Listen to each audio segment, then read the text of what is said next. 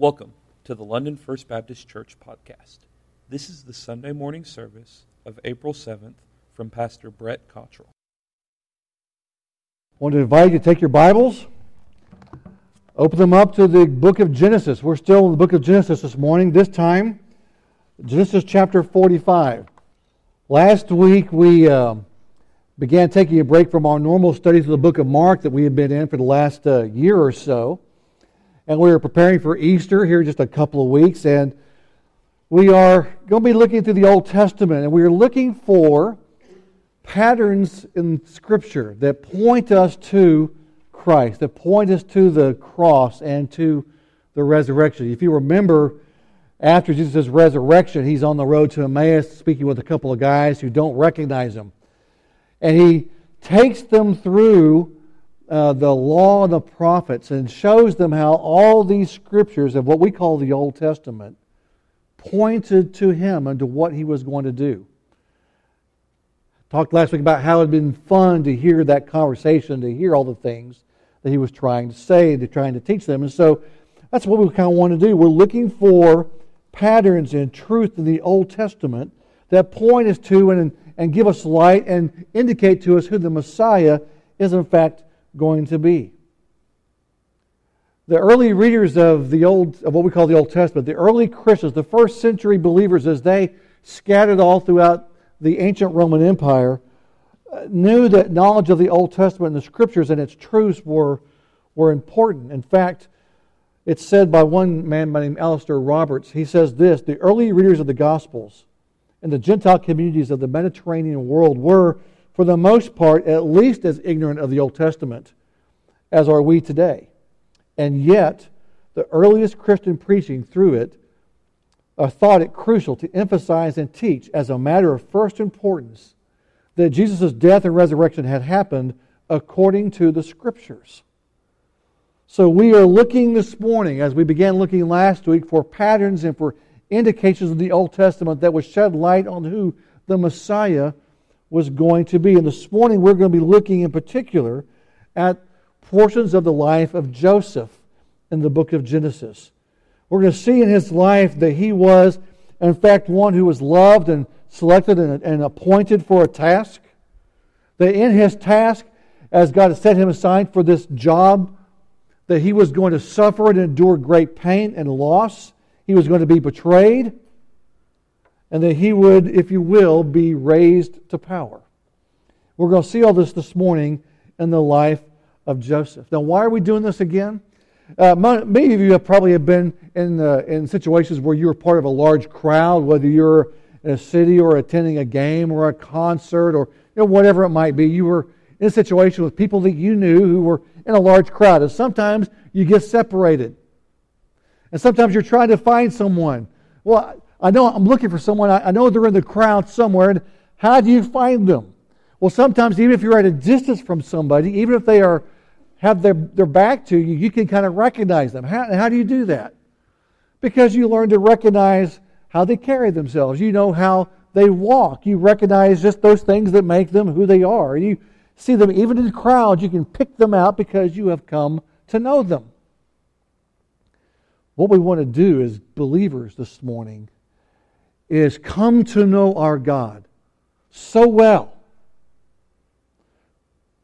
that even in a crowd or even in the midst of life's schedule, we can recognize the things that are of Him, even from a distance, even in the clouds, even in all that's going on around us. We want to recognize Him. So this morning, as we read in Genesis, as we see the story of Joseph, I think we're going to see some things about who God is in the life of Joseph that will help us recognize God's work in the Messiah, Jesus. That's why we are here this morning.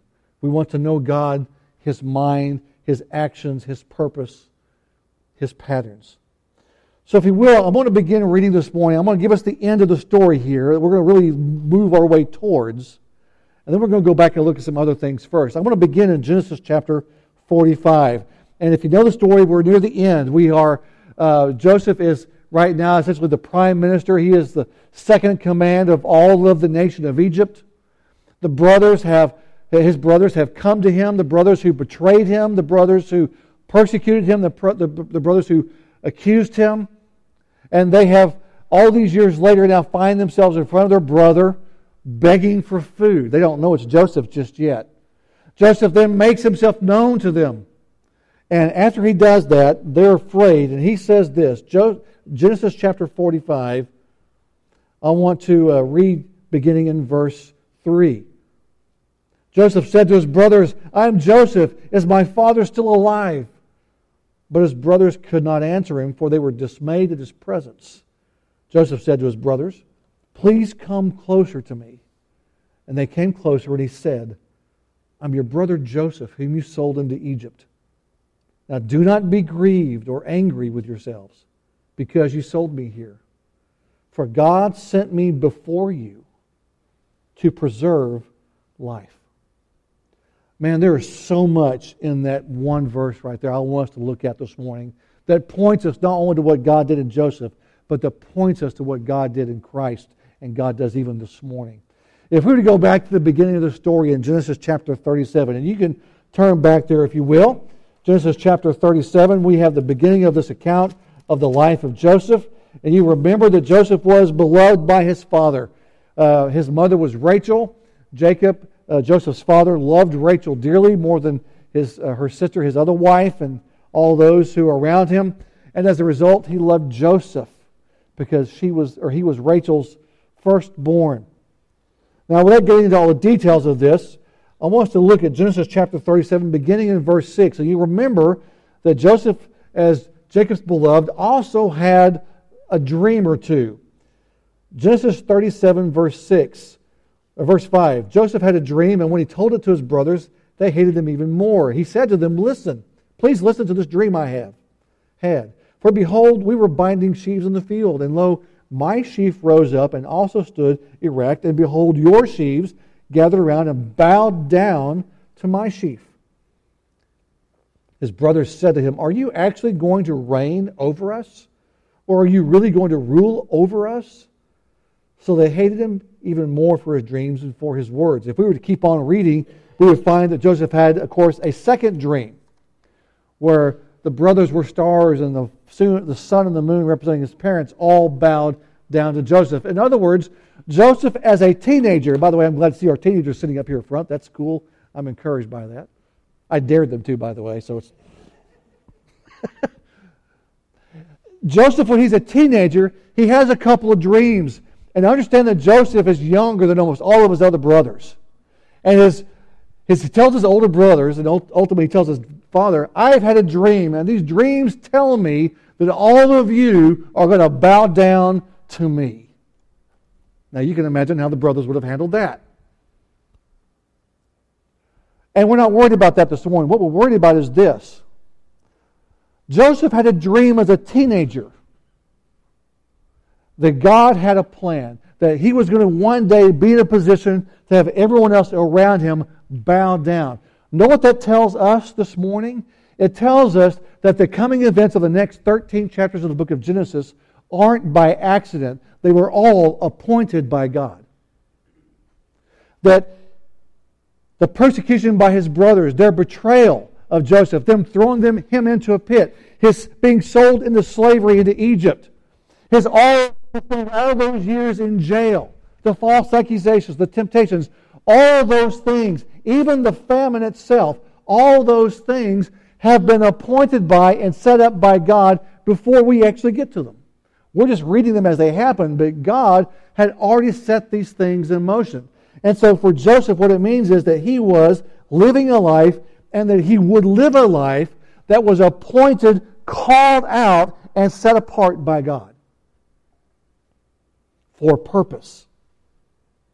Now, again, not for us to lose sight of this. We want to recognize this morning that everything that takes place in Joseph's life is a pattern that helps us recognize Christ. For the truth is, what Christ did as well was well appointed before the events themselves took place. In Acts chapter 2, Peter is preaching, and he tells the people of Israel there in Acts chapter 2 as he's preaching to them that what is taking place is something that God has set aside. So Acts chapter 2, you don't have to turn there. Peter says this, verse 22, Men of Israel, listen to these words. Jesus the Nazarene, a man attested to you by God with miracles and wonders and signs which God performed through him in your midst, just as you yourselves know. This man delivered over by the predetermined plan and foreknowledge of God, you nailed to a cross by the hands of godless men and put him to death. But God raised him up again. Now, did you catch that? Peter says, all these things that you saw happen to Jesus, this man from Nazarene, they all happened by the predetermined plan of God. If we go to Revelation chapter 13, verse 8, we would find that predetermined plan doesn't just predate Jesus' birth. It doesn't just predate, say, the prophet Isaiah in the Old Testament. It doesn't even predate Joseph. It predates creation. Before God spoke and uttered a word and those stars pop into existence, before the world was made, God had predetermined that in His creation, Christ would come and die. From before the foundation of the world, the suffering of Jesus was already pre-planned. So when Jesus, who was also part of the creation process, the Bible says, when He was creating knowing that creation, part of the plan was for Him to suffer and to die. And so in Joseph we have, before any of the events happen, we have this dreams which tell us that the predetermined plan of God is that Joseph is going to be called for a purpose. Joseph had a role. Now we know that his role will be said there. His role was to preserve life. Joseph was betrayed by his brothers. He was sent as a slave to Potiphar's house in Egypt. He went through all those years of suffering and difficulty so that God could do one thing through the life of Joseph, and that is preserve life.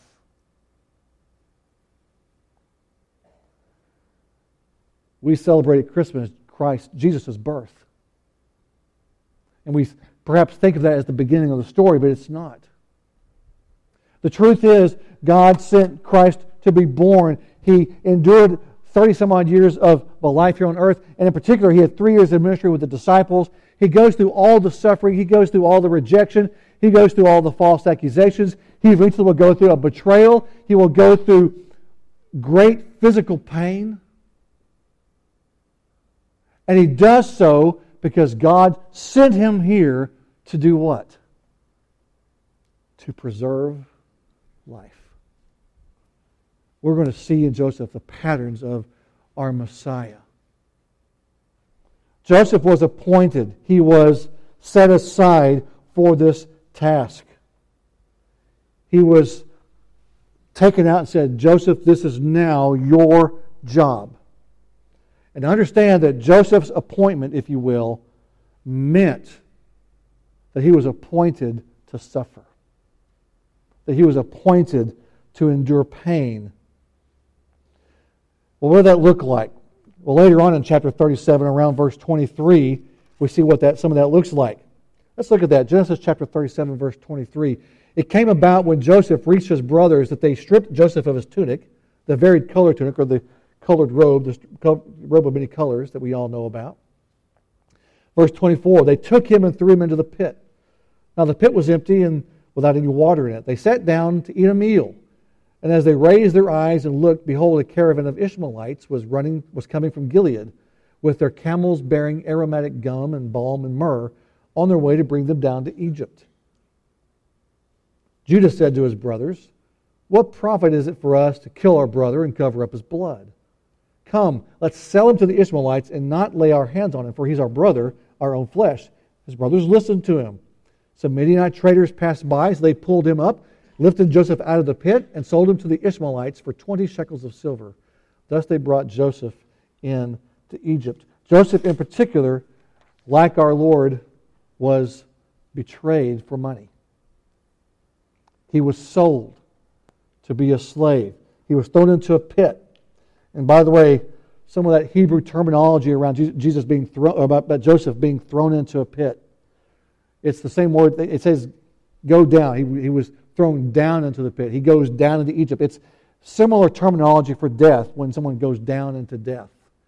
There is in the story of Joseph descriptive language in Hebrew that maybe we don't always catch in English, that are words like he went down. There's almost this death idea. And you remember that Joseph's brothers trying to sell this death idea will take that colored robe, they will cover it in blood, they will take it back to Jacob and say, look, he's dead. And so as far as Jacob goes, as far as Joseph's father knows, Joseph is in fact dead. This was part of God's plan for Joseph. It was part of God's plan for our Lord. If we were to go to Isaiah chapter 53, we would see that. We read part of that section last week. We would see that it was God's plan from before the foundation of the world for Jesus Christ to suffer, to be pierced, to bleed, to be scourged, to go through great pain, and to die. Joseph is not only appointed by God, he is betrayed by his brothers. And yet we see also that Joseph endures. And we're not going to go through all those next 10 chapters, but perhaps you know the story. Joseph would be sold into slavery, and he will work for a man by the name of Potiphar. He will see some success there, but he is still a slave. And over the course of time, you may remember that Potiphar's wife fancies Joseph. She desires to have him. Joseph resists temptation, and for his righteous behavior in resisting temptation, by the way, our Lord also resisted temptation and was sinless. And in return for his righteous acts, Joseph is falsely accused and thrown into prison, where he'll spend the next years of his life. In prison, he will have some success helping the head jailer, but again, he will undergo some suffering as he will help a couple of guys who are in jail, one of whom will go back and serve Pharaoh. And Joseph says, when you get back to Pharaoh's court, would you speak to him on my behalf to help me out? But it says that when the guy got back into Pharaoh's court, he forgot Joseph. And so Joseph will endure from the time he's a teenager till the time he's in his 30s. He will endure betrayal. He will endure suffering as a slave. He will endure temptation. He will endure false accusation. He will endure suffering, and he will perhaps most, for many of us, what might be most difficult, he will endure being forgotten. You know, it's we can go through a lot if we know somebody's working on our behalf to help.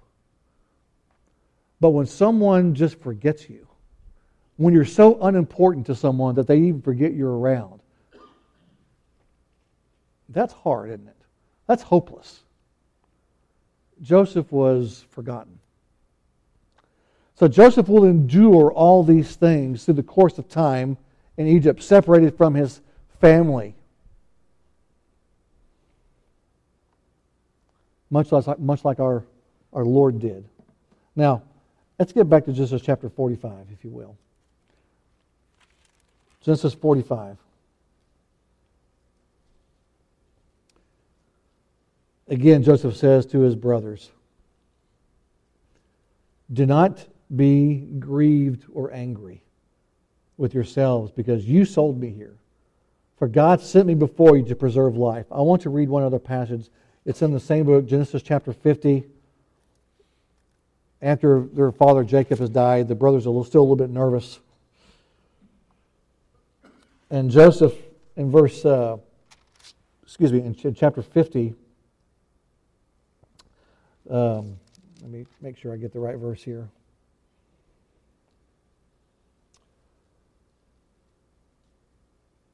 Joseph says them in verse 19.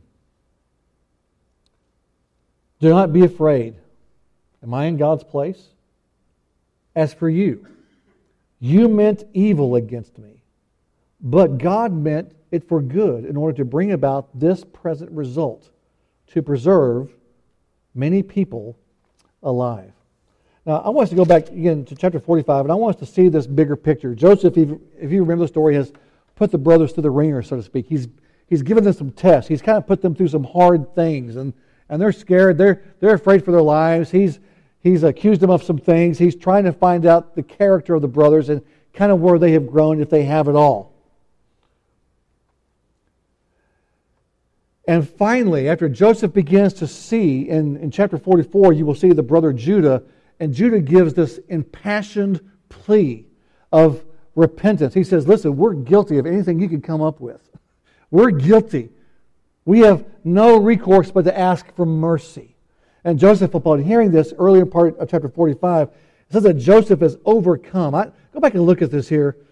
Chapter 45, verse 1. Joseph could not control himself before all those who stood by him, and he cried, "Have everyone go out from me." So there was no man with him when Joseph made himself known to his brothers. He wept so loudly that the Egyptians heard it, and the household of Pharaoh heard of it. And Joseph said to his brothers, "I'm Joseph. Is my father alive?" Now, I want you to catch this. Joseph has been kind of restraining himself for several months now. But finally, he sees a repentant heart of his brothers. And Joseph is so overwhelmed with love and forgiveness, he can't control himself. It has been a family reunion in waiting for a long time. Now, again, let's remind ourselves, the last time Joseph spent any time around his brothers, they were doing what? They were beating him up and throwing him into a pit and selling him as a slave. And yet Joseph is overwhelmed here at this reunion to the point that he can't control himself. He throws everyone out who's not of the family and tells the brothers, "I am your brother." The Bible says he embraces them. He brings them close to himself. It's a group hug. And he's slobbering and crying and snot's flying. All that stuff. "I'm your brother." And Joseph is overwhelmed with love and forgiveness for his brothers.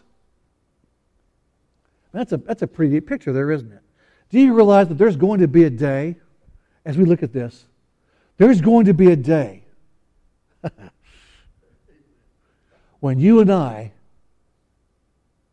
see the one that we betrayed, the one who was nailed to a cross because of what we did.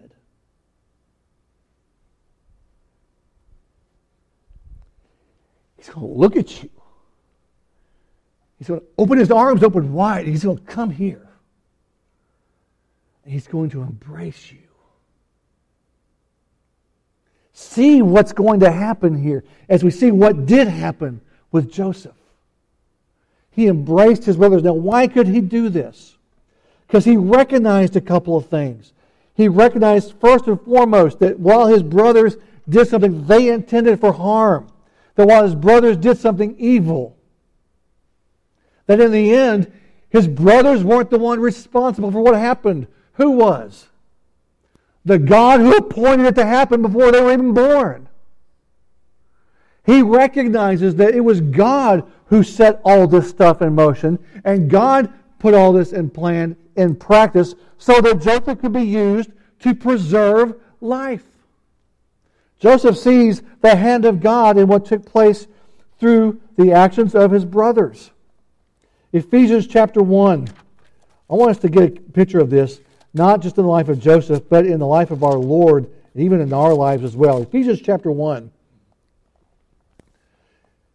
He, that is God the Father, He predestined us to adoption as sons through Jesus Christ to Himself, according to the kind intention of His will, to the praise of the glory of His grace, which He freely bestowed on us, the beloved.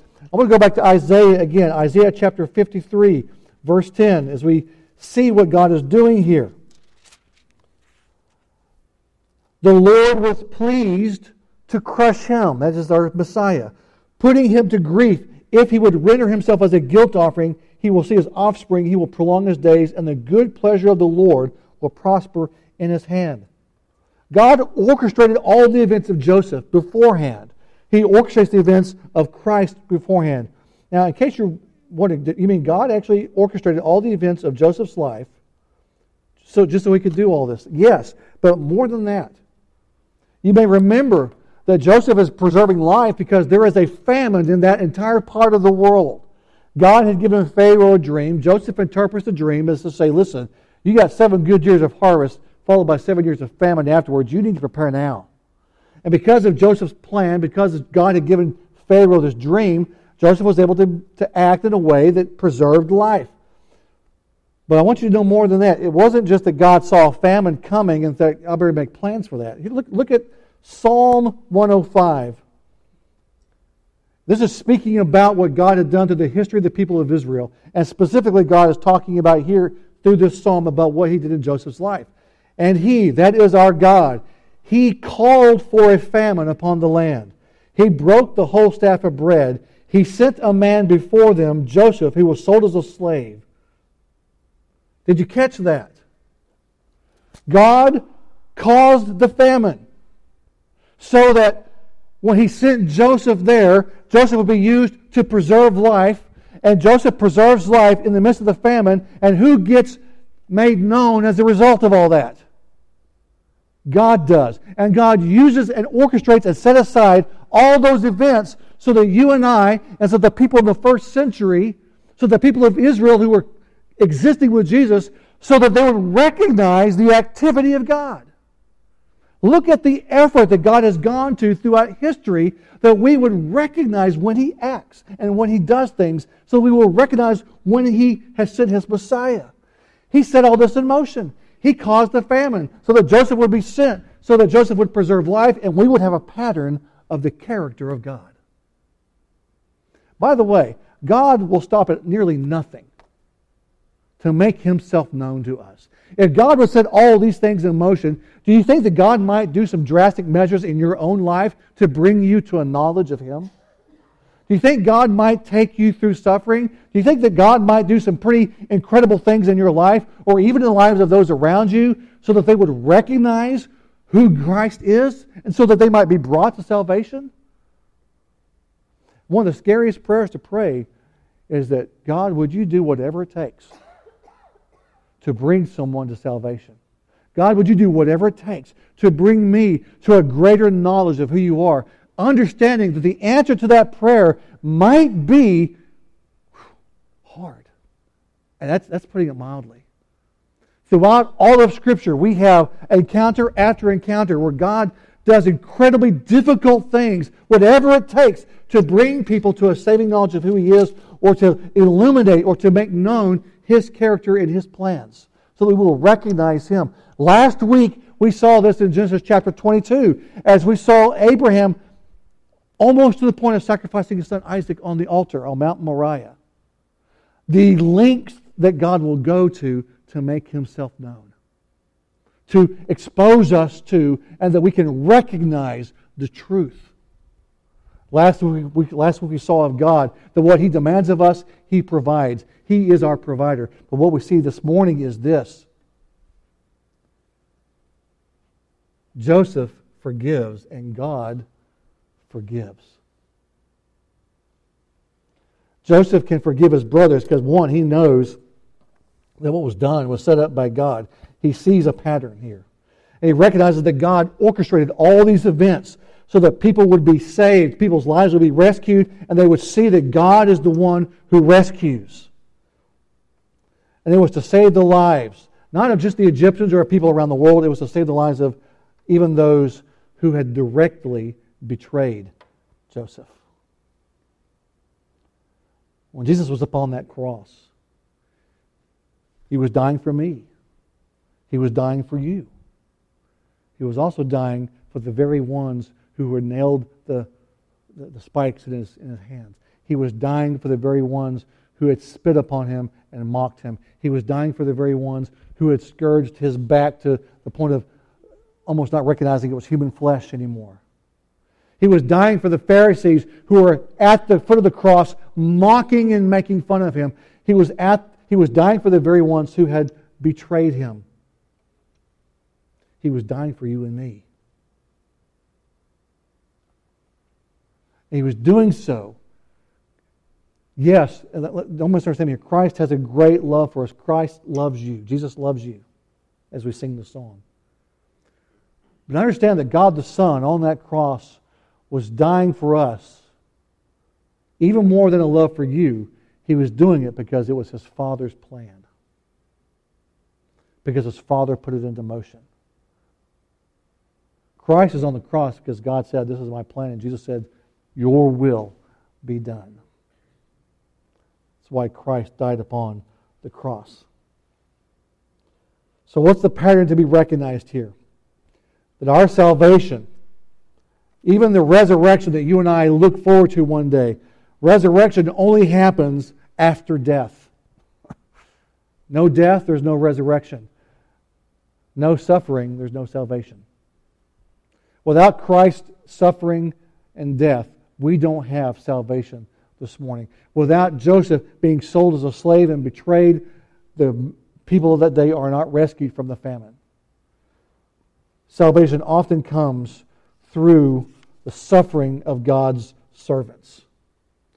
As we look at the life of Joseph in particular, we also see that he is held up, perhaps maybe more so than all others in the Old Testament, as a man of righteousness. You would be hard-pressed to look at the story of Joseph and find a massive flaw. We have been, on those Sunday nights, we've been looking at the life of David as we've gone through 1st and 2nd Samuel the last couple of years.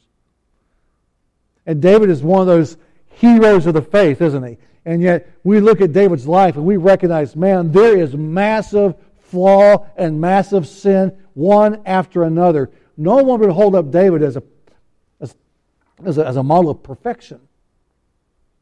And you pick out a Bible hero. You pick out Noah. You pick out Abraham, David, all these guys. And there is in every instance a major account at some point in their lives where they just massively flubbed up.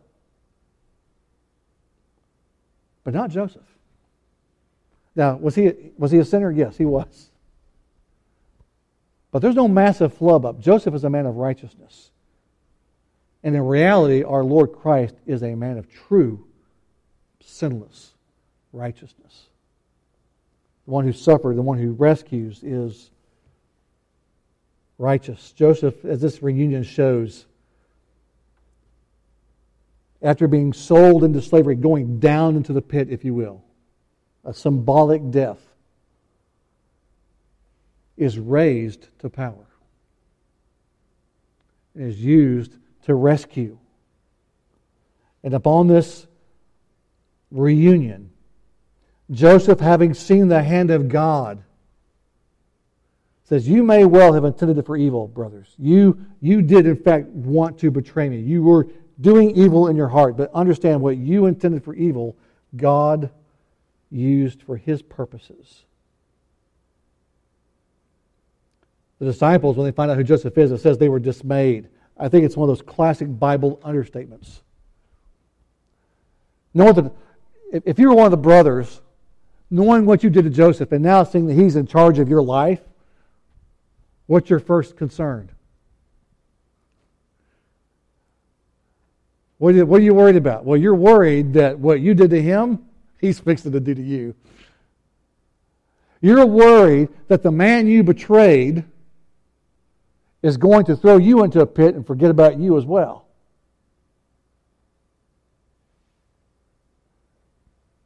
It might be that we think about God and all His glory and all His majesty, and like Isaiah or even like Joseph's brothers here, we might be terrified by the idea of meeting God, and we probably should be. And yet, that God who could and would be justified in destroying us and snapping us out of existence is the very God who calls us to Himself, opens His arms, and weeps over us in a loving embrace. Joseph overlooks the sin of his brothers, and he can forgive them because of his great love for them and knowing that God has set all these things in motion. In this story of Joseph, we get a picture of the heart of Christ. The heart of Christ toward us. Though Joseph had been wronged, he could forgive because he had seen the hand of God. Our Christ, our God, forgives us because He loves us, and it's part of His plan. The joy of Genesis 45 doesn't happen if you're trying to manufacture emotion. You don't weep out loud at a reunion if you're just trying to look the part. Joseph's heart is genuinely thrilled and moved to be reunited with the brothers who had betrayed him.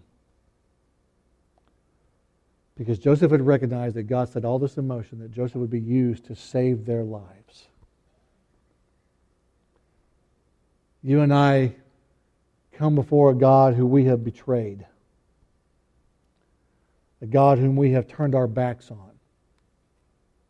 And yet that God, in His perfect knowledge and plan from before the foundation of the world, set it up where that our sin would be powerless to defeat God's plans. The brothers, for all the evil they intended, could not defeat the plans of God. Your sin, no matter what it is, no matter how bad you think it is, the stuff you don't want anybody else to know, the sins that other people commit that you think of as so massively bad that nothing could ever be done, those sins are not powerful enough to destroy the purposes of God. And He has looked at you this morning and He has said, see what I did there in Joseph's life? See the forgiveness I gave? See how I put those things together so they would know I love them? I did that so that you in 2019 would know that I have a heart to forgive, that I put things in motion, including from before the foundation of the world, that I sent my Son to die and to suffer so that your life could be saved. I wanted you, God says to us, to recognize me.